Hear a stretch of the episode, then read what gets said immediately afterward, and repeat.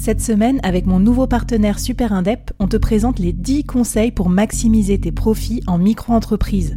Des conseils pour maximiser tes gains, mais surtout éviter les boulettes administratives. Autant te dire que ça m'aurait plu d'avoir quelqu'un qui me donne ces conseils-là quand je me suis lancée.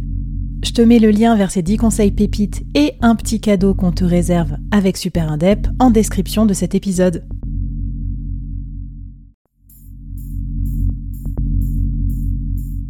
À quoi ressemblerait ton business si tu pouvais être épaulé par les meilleurs experts?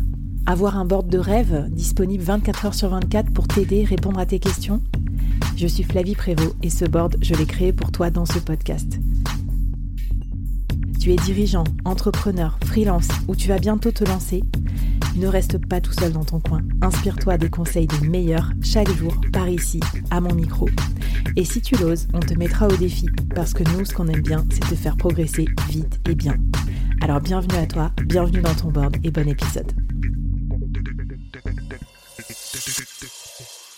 Alors Marie, euh, donc qu'est-ce qu'on peut faire de beau dans ce Web 3 Parce qu'on a l'impression que c'est un peu futuriste.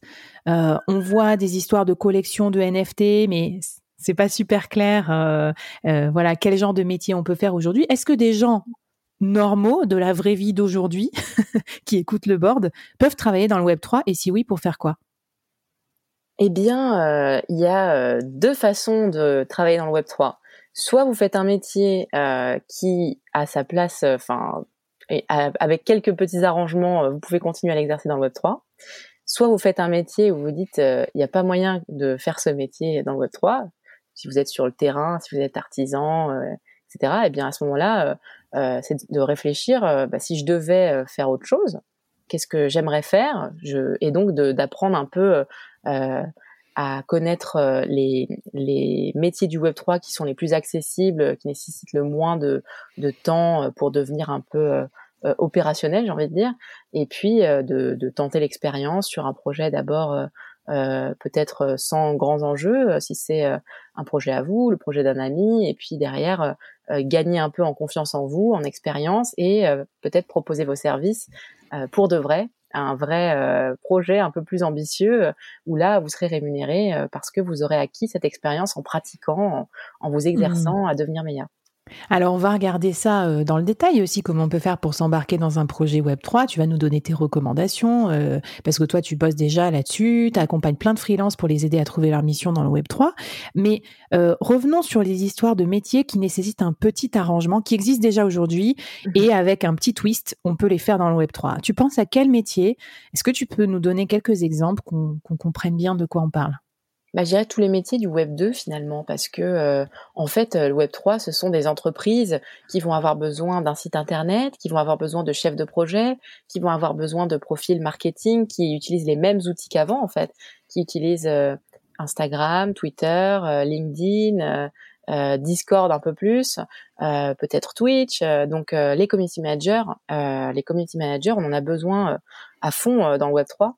Et, mmh. et en fait, je dirais que c'est pas une transition compliquée pour les community managers puisqu'il va juste falloir un peu euh, euh, s'immerger dans la culture Web 3, connaître ses acteurs, un peu la façon de communiquer, les bonnes pratiques, et après euh, ils, pourront se lancer.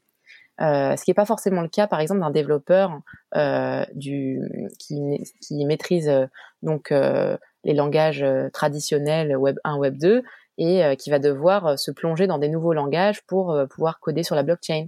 Donc là, ça demande un peu plus de temps passé, mais donc finalement, ça se, ce temps investi pour se former, eh bien, il va être compensé par des salaires plus importants, par des missions mieux rémunérées pour ces profils plus rares, du coup, parce que ça demande un peu plus de temps.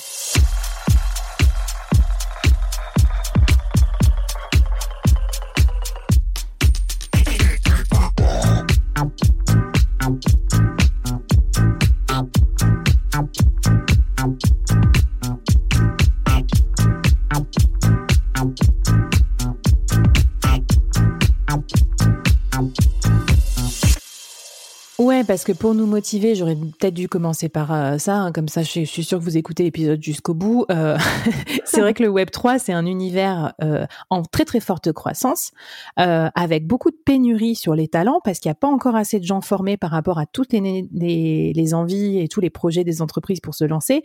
Bah, du coup, qui dit pénurie de talents, dit c'est un univers agréable dans lequel travailler, parce que vos TJM, par exemple, si vous êtes freelance, seraient plus élevés, vos, vos capacités de gain aussi, peut-être vos salaires aussi. On cherche beaucoup de personnes en CDI également. Il y a aussi plein d'entrepreneurs qui nous ont rejoints euh, sur Fleet, des start des gens qui créent leur start-up, etc. Pas forcément dans le Web 3, mais qui se disent, tiens, le Web 3 va mettre d'une utilité, soit pour développer ma communauté, soit pour trouver des usages innovants et du coup me démarquer dans un paysage concurrentiel euh, euh, intense.